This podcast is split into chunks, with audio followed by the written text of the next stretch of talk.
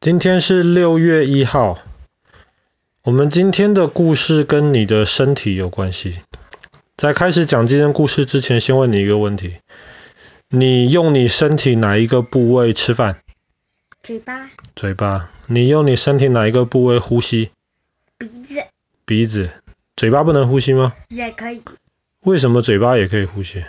因为它。但是 anything 有洞，空气都可以进去。OK，anything、okay, 有洞，空气可以进去。那么，说不能，然后你还需要、uh. 还有一个东西在里面，把那个东西引诱进去或吸进去。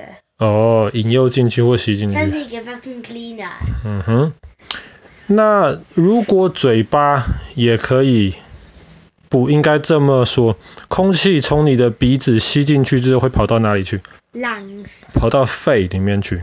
那么，如果嘴巴也可以呼吸的话，代表嘴巴里面从嘴巴进去的东西也可以到肺里面去，对不对？嗯。那是不是一件很危险的事情？平常你吃饭的时候，食物，食物跑到哪里去？跑到肺里面去了吗？No，tummy。没错，跑到肚子里面去，跑到肺里面去就糟糕了。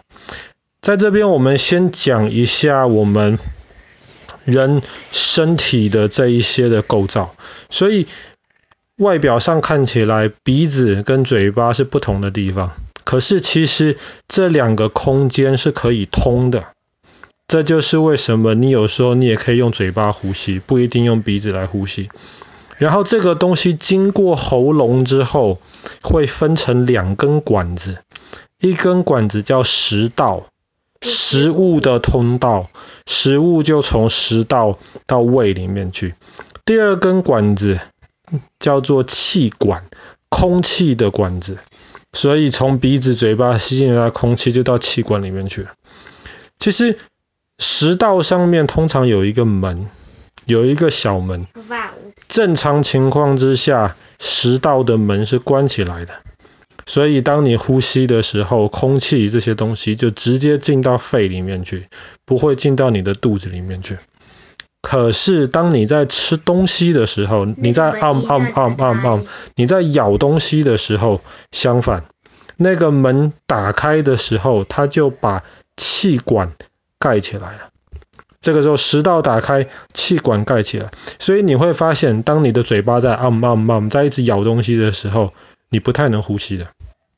你试试看，你嘴巴开始啊慢慢，你能呼吸吗？哎，你呼吸的时候，你嘴巴就停了，对不对？对不对？所以这就是为什么，这就是为什么你的身体有有有这个构造可以保护你。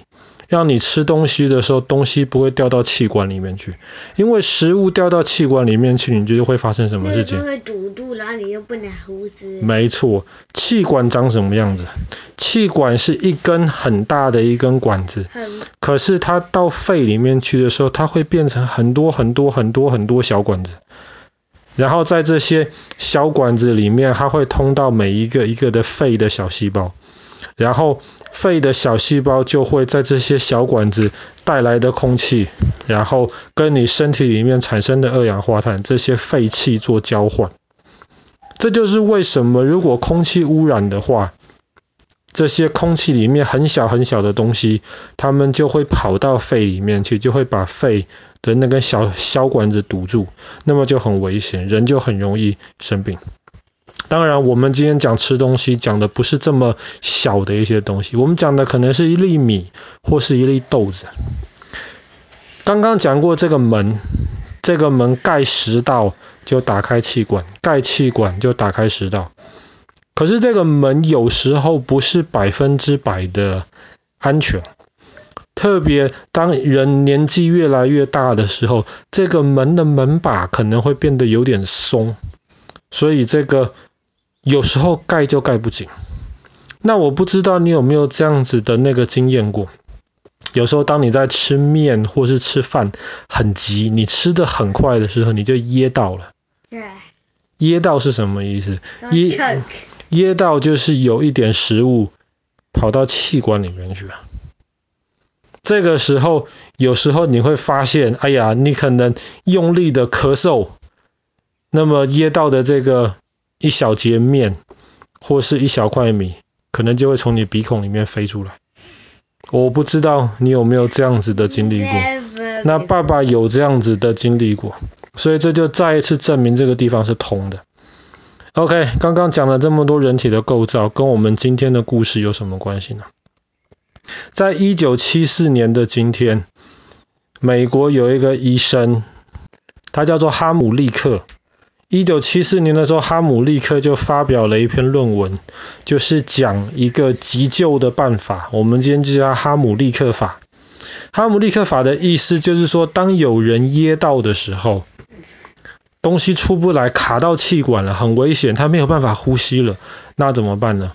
那个时候你就站在那一个人的背后，然后双手紧紧的抱住他，不能，一开始不是紧紧的，双手抱住他胸前下面一点的那个地方，然后突然的用力把手呃抱紧，这样子。抱紧，放松，抱紧，放松，帮助他把那个卡到的那个东西咳出来。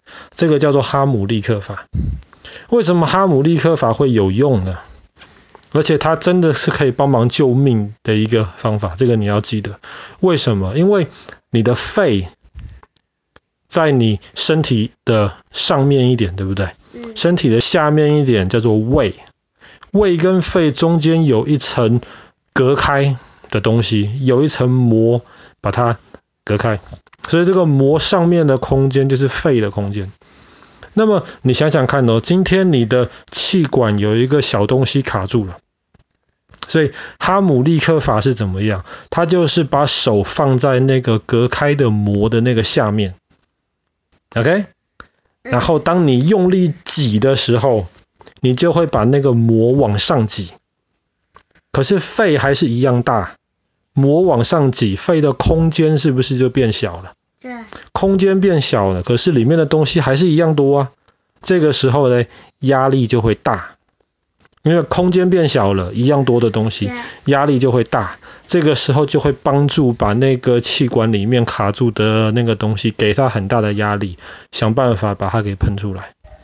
这个是可以救命的办法。所以当如果看到有人，噎到的时候，噎到的时候通常会有几个反应。第一个，他不能说话。像爸爸有时候吃东西吃太快噎到了，你就会发现我没有办法讲话，因为我噎到了。然后大多数的情况没有办法讲话，我自己等一等，噎到的东西就下去了。